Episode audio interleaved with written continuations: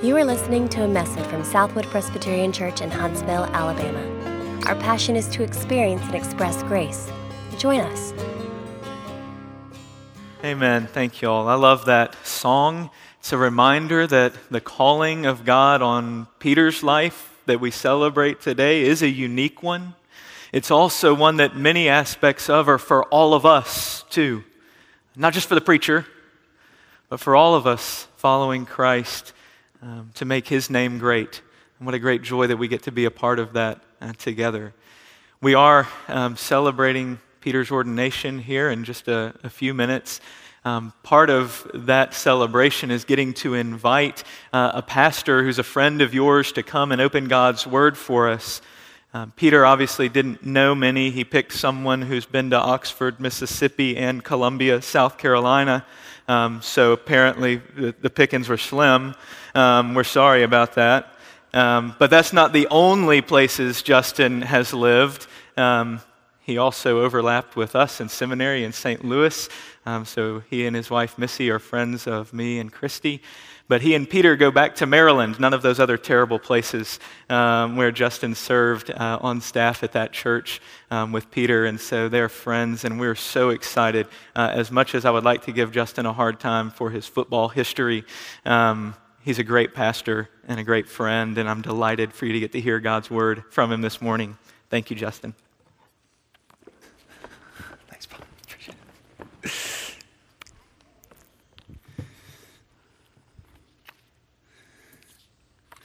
I invite you to open your copy of God's Word, if you have one, to Ephesians chapter 3.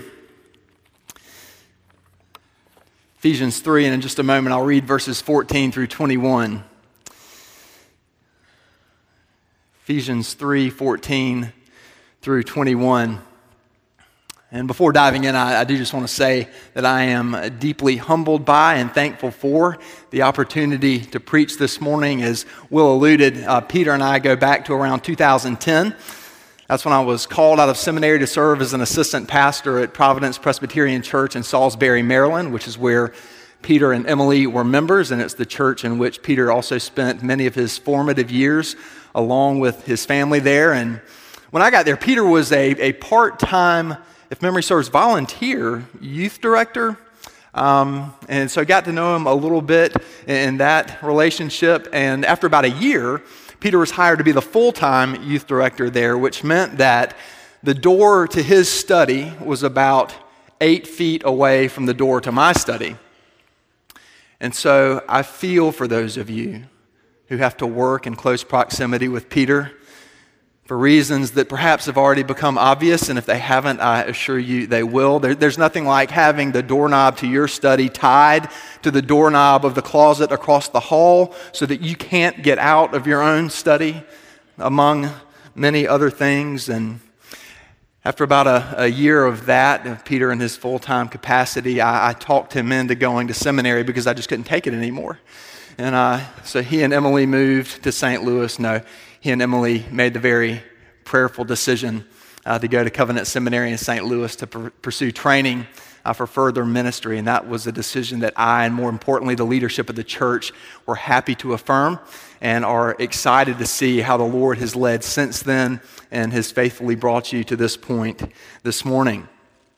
Uh, Peter, after getting over the initial elation of being invited to preach this service, um, my attention quickly turned to the text that I would be preaching from, and that decision took all of about two seconds.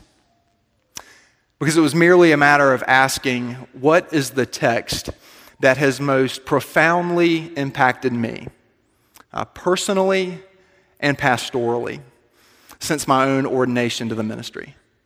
And I can say without reservation and without hesitation that it's Ephesians 3, beginning at verse 14, where the Apostle Paul writes, and God's word says, For this reason, I bow my knees before the Father, from whom every family in heaven and on earth is named, that according to the riches of his glory, he may grant you to be strengthened with power through his Spirit in your inner being, so that Christ may dwell in your hearts through faith. That you, being rooted and grounded in love, may have strength to comprehend with all the saints what is the breadth and length and height and depth, and to know the love of Christ, which surpasses knowledge, that you may be filled with all the fullness of God. Now, to him who is able to do far more abundantly than all that we ask or think, according to the power at work within us, to him be the glory in the church and in Christ Jesus throughout all generations, forever and ever. Amen. This is God's holy word. May He add His blessing to the reading and the preaching of it. I invite you to pray with me as we open His word together.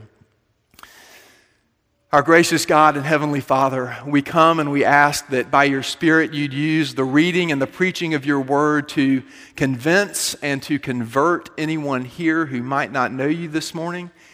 We pray that you would use your word in the lives of your kids to build them up in holiness and comfort through our faith in your Son, Jesus Christ, in whose name we pray. Amen. Well, the context of this passage will help us to see why it's such an appropriate text for an occasion like this one this morning. Uh, we're at the end of Ephesians chapter 3. Paul has spent these first three chapters extolling all of the glories of God's grace toward his people in the gospel of his Son, Jesus Christ the way that he has sovereignly loved them, his electing grace toward them, his adoption of them, the riches that are theirs by virtue of their union with his son Jesus, and on and on we could go. And in the verse immediately following our passage this morning, Paul turns his attention to how God's people are to live their lives in light of God's grace toward them in the gospel. The way that he says it is he's going to tell them how to walk in a manner worthy of the calling with which they've been called. And he devotes his attention to that throughout the end of his letter. And after focusing on, on God's grace in that way, again, he, he tells them how they're to live lives of obedience by doing, you know, really pretty easy things like maintaining unity in the body and speaking the truth in love and living lives of holiness and righteousness. Being angry, but not sinning. Not stealing, but working honestly and sharing generously. Speaking graciously to those you interact with. Forgiving others as Christ has forgiven you. Being sexually pure being content and not covetous of other people, making the best use of the time that God has afforded you. Men, loving your wives as Christ loved the church. Wives, respecting your husbands. Parents, diligently training up your children in the nurture and the admonition of the Lord. And then how to be a diligent prayer warrior in Ephesians 6 as he closes out the letter. Just, just easy stuff like that. Are you kidding me? How do you begin to do those things faithfully? In some of those cases, how do you begin to even want to do some of those things faithfully?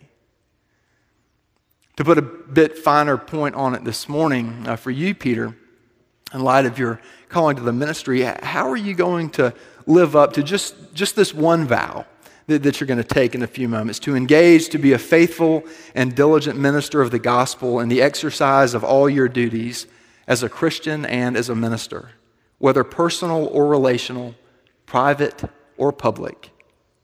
And to endeavor to adorn the profession of the gospel in your manner of life and to walk with exemplary piety before the flock. And for the rest of y'all, how are y'all going to faithfully receive the word of truth with meekness from Peter's mouth and encourage him in his labors and assist him in his endeavors? What, what's the secret to walking in a manner worthy of your respective callings? Well, the secret is in Ephesians 1 through 3. More specifically, though, what do you need? What do you need in order to do what sounds so very daunting?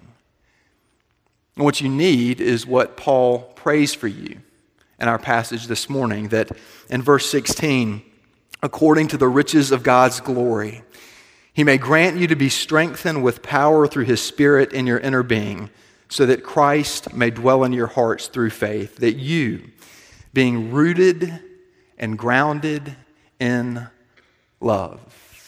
And we'll pause right there for just a moment. Now, some of that could potentially be confusing because Paul has already affirmed back in chapter 1 that these people have already been sealed with his promised Holy Spirit. But you'll notice there that he's not praying that they be granted the Holy Spirit.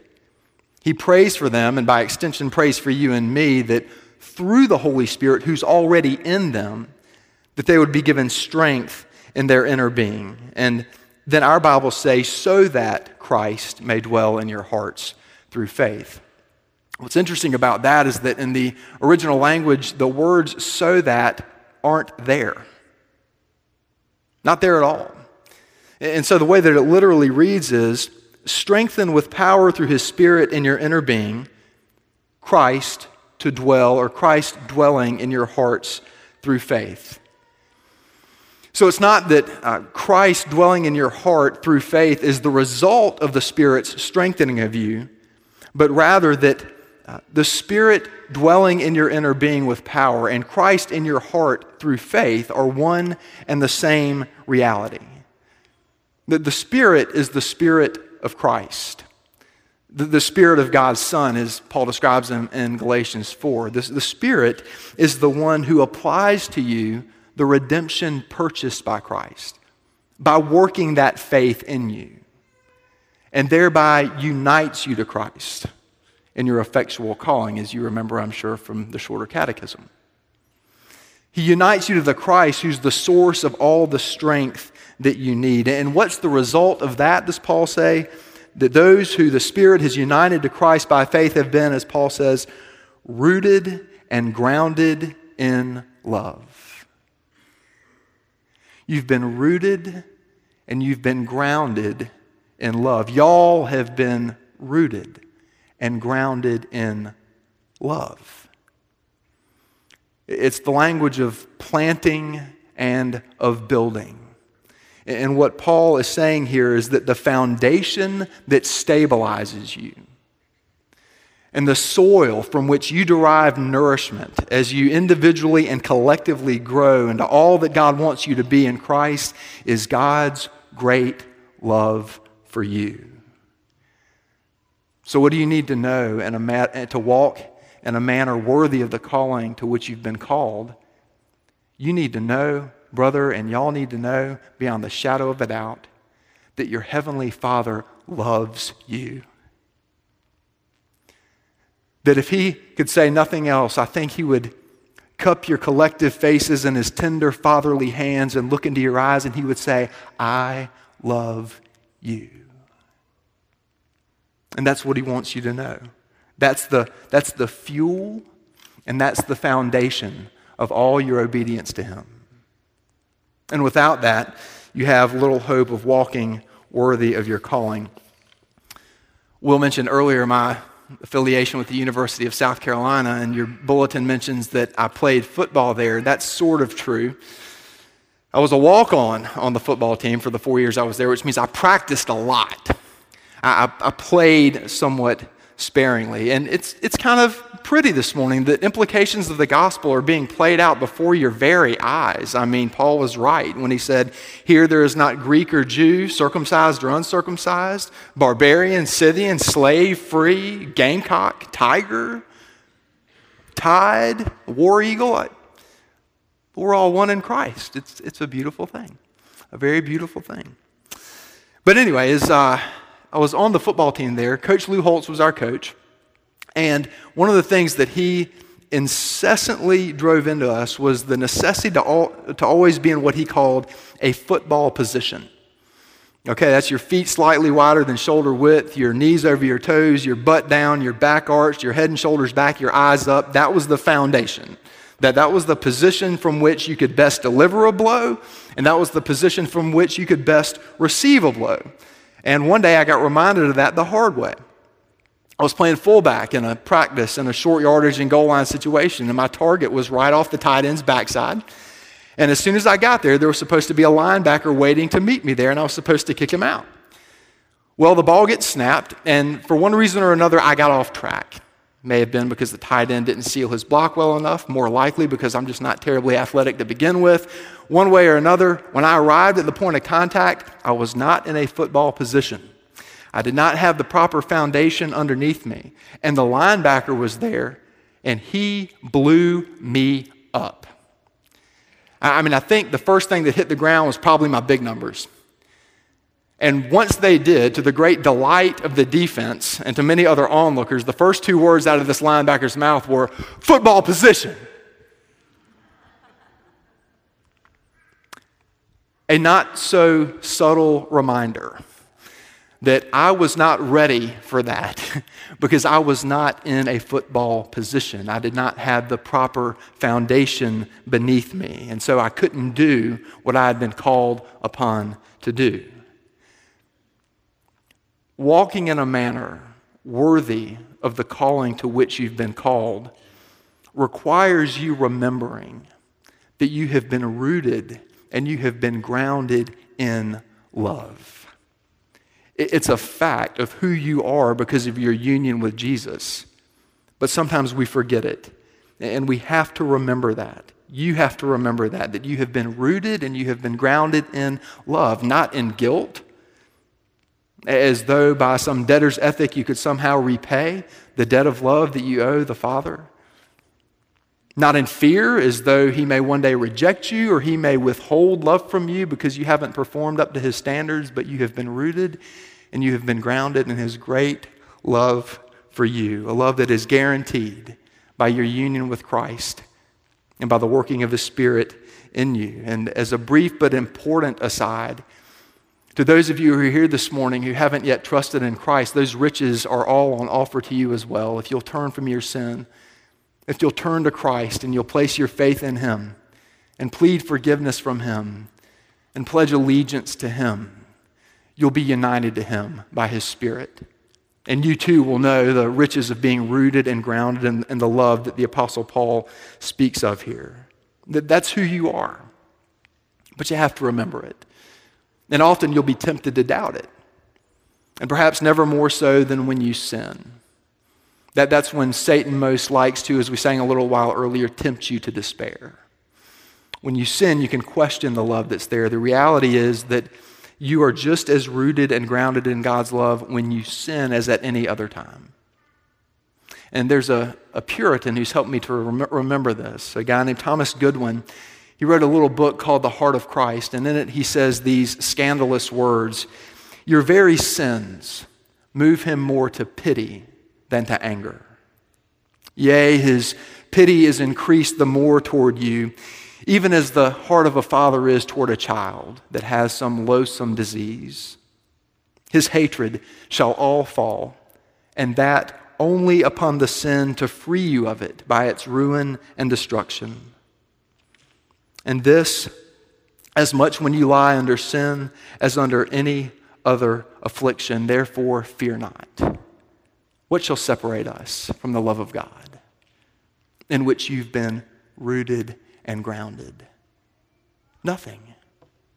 Nothing can separate you from that love. His vast, unmeasured, boundless love for you is the only thing that will sufficiently stabilize you and satiate you as you seek to walk in a manner worthy of your calling, and as y'all seek to walk in a manner worthy of your respective calling. So know that that love is yours in Christ. And know that that's true, and that's what you are rooted and you're grounded in. And as good as that news is, it gets even better. In the middle of verse 17, that you, he says, being rooted and grounded in love, may have strength to comprehend with all the saints what is the breadth and length and height and depth, and to know the love of Christ that surpasses knowledge, that you may be filled with all the fullness of God. So, not only does God the Father love you, but Christ loves you. Not only does Christ love you, but the Spirit is the one who strengthens you to know of that love and by whom that love is poured into your heart. And not only does God love you that way, Father, Son, and Holy Spirit, but He wants you to know more of that love every single day. You see, because this prayer that's in Ephesians 3 is inspired by God we know that it's not just Paul's personal sentiments that he's praying for this particular congregation, though it's certainly no less than that. Because it's inspired by God, we can know that it actually reflects God's desires for his own people. It reflects God's desire for you. That he wants you to be strengthened with power through his spirit in your inner being, as it says in verse 16. And, and that strength is in verse 18 for you to be able to comprehend what is the breadth and length and height and depth, and to know the love of Christ that surpasses knowledge. Now, listen, we praise God that a weak faith can lay hold of a strong Christ for the salvation of sinners. And I'm sure as you remember from your recent readings of the confession, that this saving faith is different in degrees, weak or strong. And one of the things this text makes clear is that God doesn't want our faith to remain weak, He wants it to grow. He wants it to strengthen by the power of His Holy Spirit so that our conviction that He loves us will deepen, so that we'll believe it more and more that we are loved. Because here's the truth to the extent that you believe that Christ loves you, you will abandon yourself to his will and to his word and to his ways. To the degree that you doubt Christ's love for you, you will withhold affection and allegiance and obedience to him.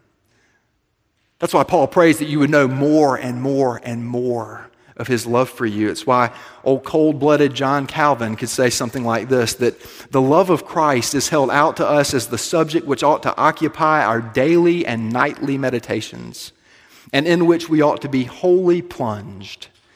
He who is in possession of this alone has enough.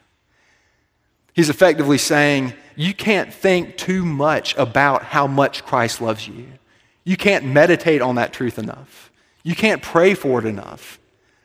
No matter how hard you try in this life, even with the strengthening help of the Holy Spirit, there is no way that you'll be able to scale its sky surpassing heights.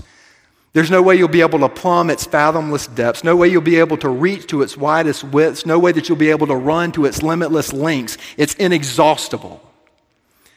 Paul says it surpasses knowledge, and yet he says, I want you to know it. How can you know what surpasses knowledge? Well, in the ultimate sense, you can't on this side of glory, but you can do what Paul does in this passage. You can pray. I guess this might be the first point of application for you, Peter, that, that you pray, even as Paul does, that God would give you strength to know how much he loves you. This is a, uh, a three by five card, and I keep a stack of these, and at the top of each one is the name of someone for whom I pray regularly. And um, you've got one in that stack. This one isn't yours. Uh, this is mine. It just says me at the very top. And the very first prayer request on there, when I get around to praying for myself, is this it says, Enable me to know how much you love me. Enable me to know how much you love me. Peter, that's worth praying every single day. Not, God, help me to love you more. And, still less, not, God, help me to do better.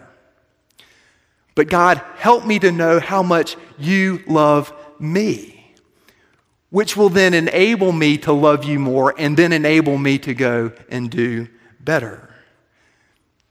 Knowing how much Christ loves you is what will enable you in the course of your ministry to be appropriately gentle with yourself when you fail to meet your own or others' expectations.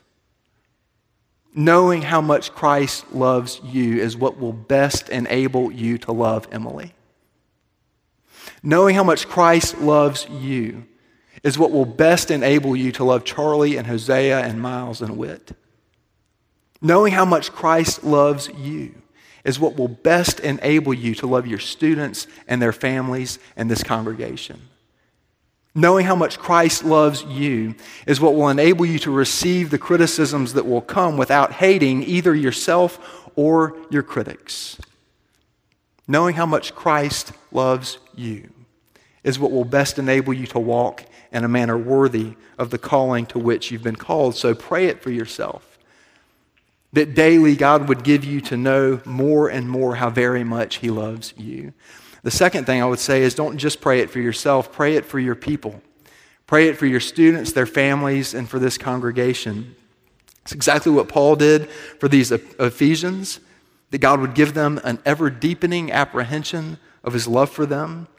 Uh, not, not only is there no danger in doing that, it's actually a detriment to them if they don't know how much God loves them in Christ. Because again, to the degree that these people doubt God's love for them, their obedience to Him is going to be short circuited. So pray for them that they would be given strength to comprehend with all the saints what is the breadth and the length and the height and the depth of the love of Christ for them. Third thing I would say is this don't just pray it for yourself, preach it to yourself. Mine, not just this text of Scripture, but all of the other texts of Scripture, which repeatedly remind you and me how much God loves us in Christ. I don't think there's any truth that Satan more likes to call into question than this one. I don't think there's anything about which he more likes to say, Did God really say? To which you and I and we need to be able to respond by saying, Yes, he really said, for example, that the mountains may depart and the hills be removed, but my steadfast love shall not depart from you and my covenant of peace shall not be removed, says the Lord, who has compassion on you. Yes, he really did say, I have loved you with an everlasting love. Yes, he really did say, I so loved you that I gave my son for you, so that by believing in him you might not perish, but have everlasting life. Yes, Satan, he really did say that. So you can go to, you can get on somewhere. He said it. Preach that to yourself. Remind yourself of that regularly. And then preach it to your people. Preach it to your family.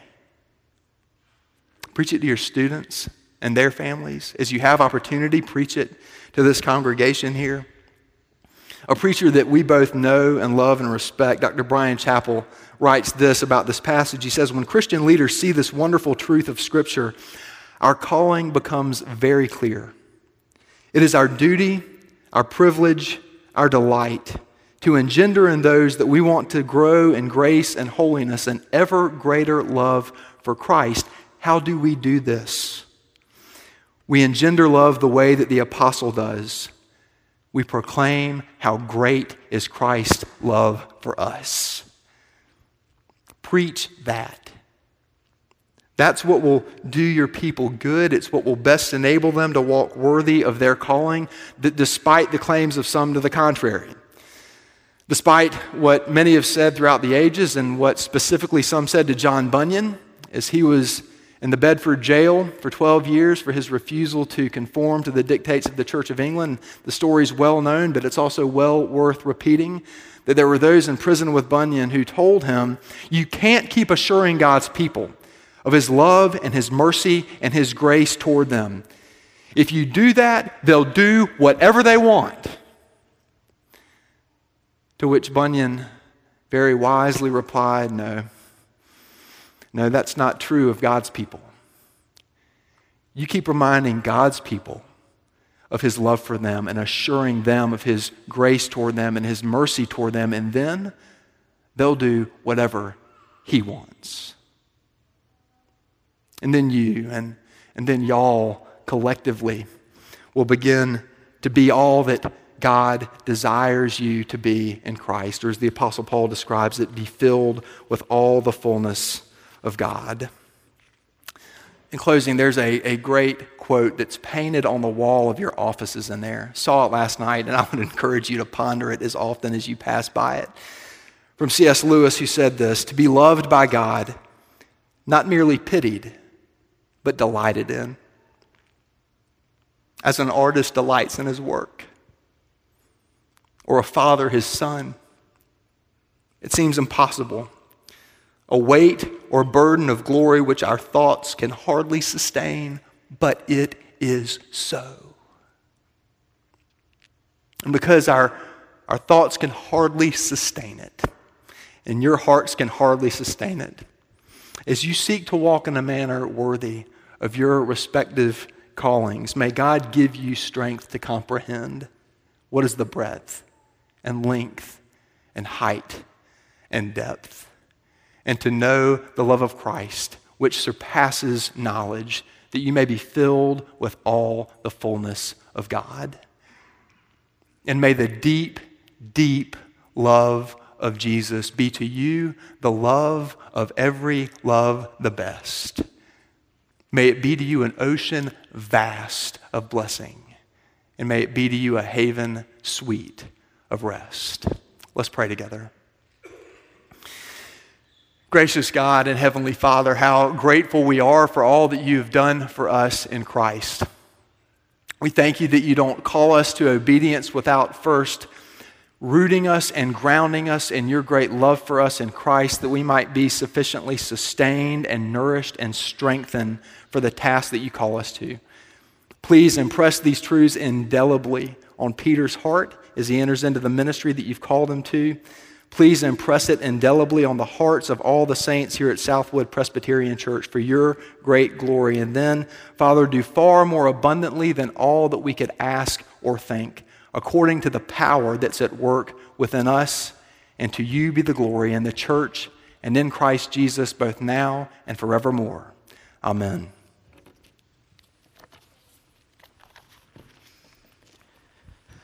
Amen. Thank you, Justin. As we move into the ordination portion of this service, I want to introduce to you the Commission of Providence Presbytery that is here to ordain Peter. We are a church that is not alone, but connected to many others. And our presbytery, our geographical grouping of churches, is the one where your pastors are members.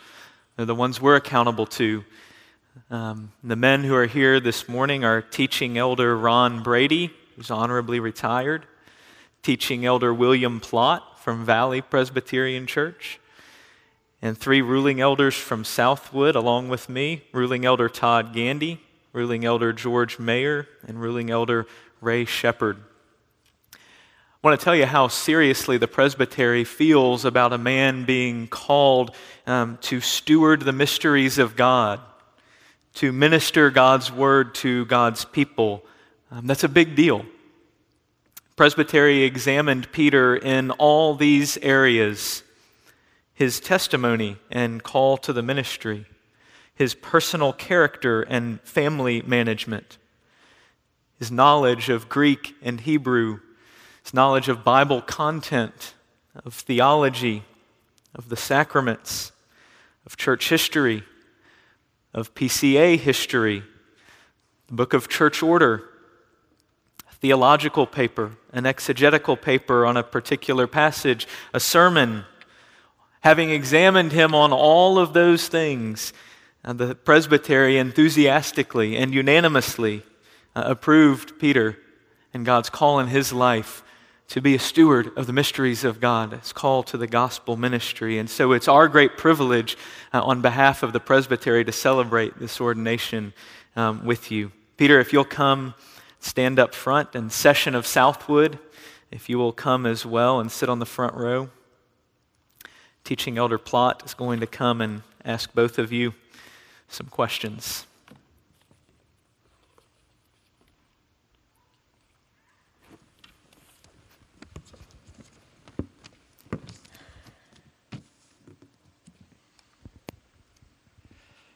It's great to be here today to celebrate with you, Peter. Um, this is a culmination of your calling, uh, seminary training, ordination exams. This will be your final and easiest exam. In fact, I'm going to give you the answers. I do, I will, I have, and if all else fails, just say Jesus. This is uh, going to be your easiest exam, but your most important. As the words have been already alluded to this morning, this is a weighty moment in your life, and uh, I have the joy and pleasure of asking you these questions. So consider them deeply as we go through them. Peter, do you believe the scriptures of the Old and New Testament as originally given to be the inerrant Word of God, the only infallible rule of faith and practice? Do you sincerely receive and adopt the confession of faith and the catechisms of this church as containing the system of doctrine taught in the Holy Scriptures? And do you further promise that if at any time you find yourself out of accord with any of the fundamentals of this system of doctrine, you will, on your own initiative, make known to your presbytery the change which has taken place in your view since the assumption of this ordination vow? Do you approve of the form of government and discipline of the Presbyterian Church in America in conformity with the general principles of biblical polity? Do you promise subjection to your brethren in the Lord?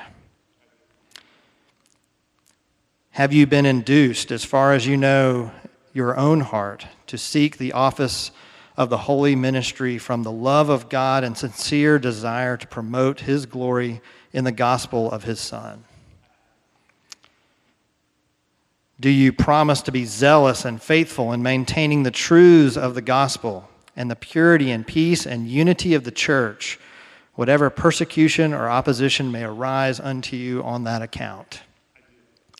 And finally, do you engage to be faithful and diligent in the exercise of all your duties as a Christian and minister of the gospel, whether personal or relational, private or public?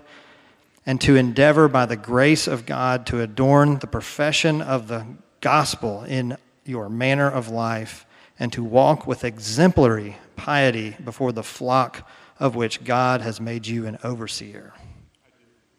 Great. Well, you may, you may be seated for a moment. I'm going to ask the members of the session uh, to just stand where you are. Peter is being called as, a, as an assistant pastor, and there's a unique relationship between the session and assistant pastors. And so these questions will go to the session and through you to the whole congregation. But your session is going to respond to these questions. I'm not giving you guys the answers this morning. All right, here are the questions. Do you, the session of this church, continue to profess your readiness to receive Peter Render as assistant pastor? Do you promise to receive the word of truth from his mouth with meekness and love? Do you promise to encourage him in his labors and to assist his endeavors for your instruction and spiritual edification? Do you engage to continue to him while he is your pastor that competent worldly maintenance which you have promised? and to furnish him with whatever you may see needful for the honor of religion and for his comfort among you. Amen. All right, I'm going to ask Peter to come before us and kneel, and I'm going to invite all the ruling and teaching elders who may be present here this morning to come down and lay hands on Peter.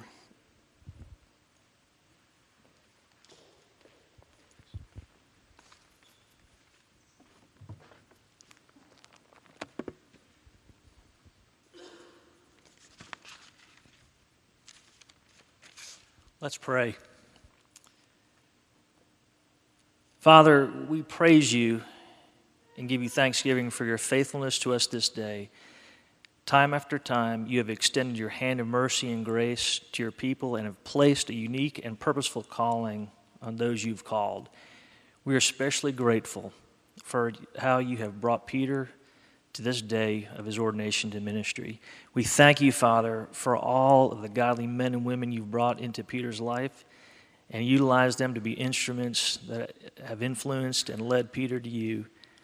Thank you for drawing him and opening his heart to a relationship with you and giving him the desire to point others to you.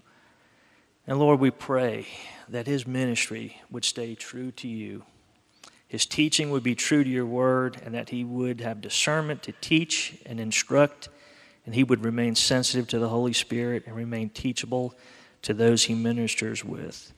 And Lord, we pray also that his ministry would, that you would give him a vision for his ministry, and that he would encourage those who know you and have a genuine love for the lost hearted.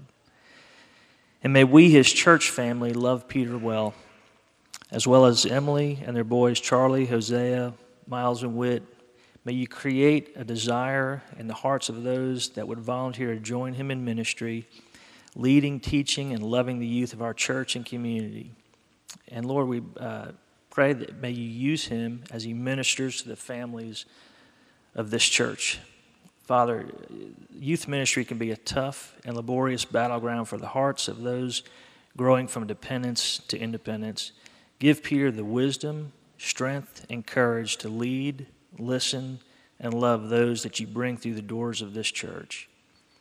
And Father, we know that we have an enemy that seeks to destroy us and sever the relationship we have with you and those we love. May you protect Peter and watch over him with your righteous right hand. We pray for Peter and Emily and their marriage and pray that they would continue to look to you as their source of strength, seeking your guidance for themselves, their marriage, and as parents. Be gracious to their household, blessing their time together. And lastly, Father, we thank you for this time of blessing. As we lay hands on Peter and lift up his ministry to you, we ask you, Holy Spirit, come and anoint him with your Spirit, blessing Peter in his ministry from this day forward. And we ask this in Christ's name. Amen.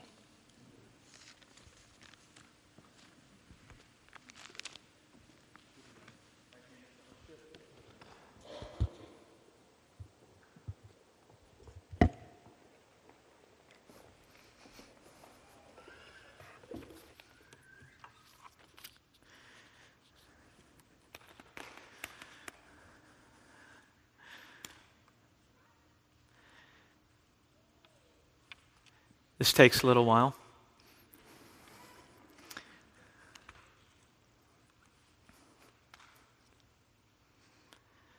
As they're finishing up, let me formally declare what has happened here today.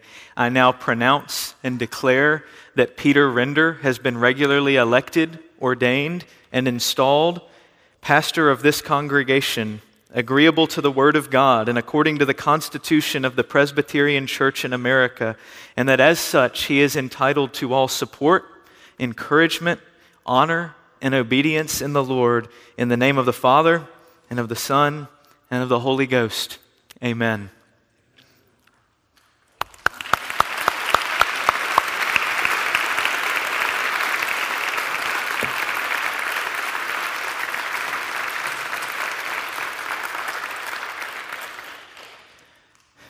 We have the privilege this morning of charging Peter and the session briefly.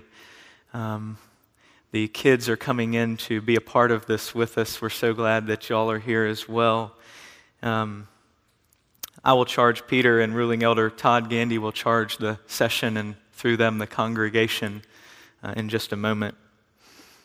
Peter, it's such a delight to get to celebrate your ordination, your calling by God that is confirmed today by God's people, His church. Um, I have one charge for you, um, but I'm not going to tell you what it is until the end. Justin kind of gave it away already. First, I want you to uh, stand up, pretend you're being examined by Presbytery again. This is going to be fun, right? I have one question. Can you tell me the significance of the number 2,632?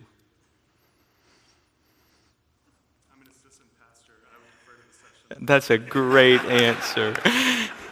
if I told you that it was not a biblical number, but from the sports world, would that help at all? 2,632. Impressive. 2,632 consecutive games played by Orioles shortstop Cal Ripken over 16 seasons. It wasn't a state that you're from, so it was kind of easy. Um, but every game he was there. It's called the Iron Man for his consistent faithfulness, showing up game after game after game. Uh, Paul says in 1 Corinthians 4 that the calling you receive today is steward of the mysteries of God. And he says there that you're called not to be famous, that's not the word he uses, not to make a name for Peter Render, but to be faithful, to make the name of God great. You're dependent on him and it's his name you're exalting. Paul says it's required of stewards, stewards that they be found faithful over and over, depending on and pointing to their Savior. called to be faithful to their master. We later find out not just for 2,632 games, but all the way to death. As a steward, you're called to pour out God's love upon people over and over and over, preaching, counseling, teaching, praying. But your calling as a steward doesn't eclipse your other callings, where you must also continue pouring out God's love upon people. You're called to love the Lord your God with all your heart, soul, mind, and strength. There's a big task. You're called to love your neighbor as yourself, even your enemies. You're called to love your wife as Christ loved the church and gave himself for her. Emily didn't marry a pastor, but now she's married to one. She has loved, sacrificed for, and supported you. Love her. And, and through that, your boys and your parents.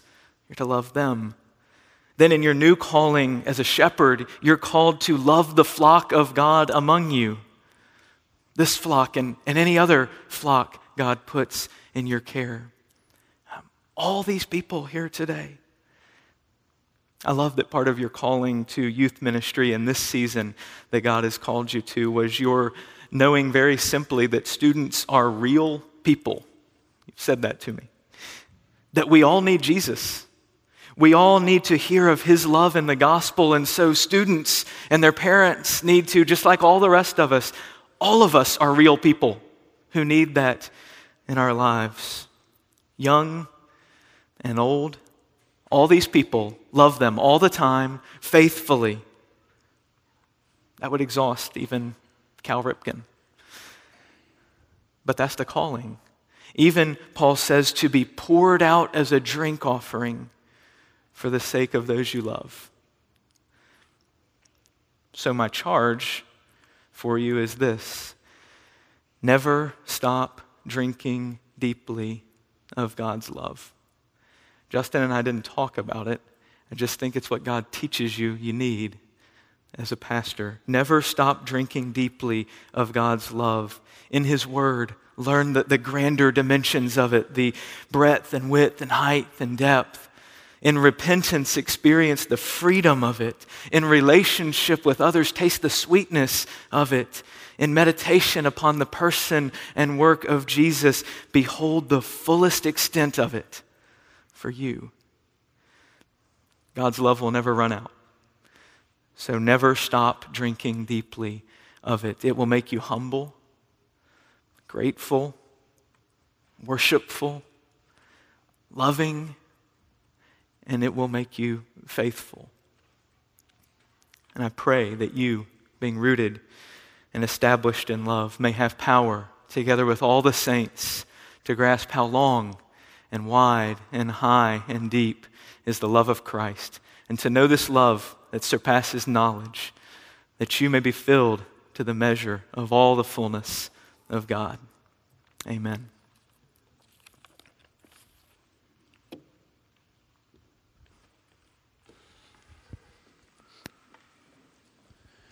So, my charge is to the session, and really to you, the congregation of Southwood.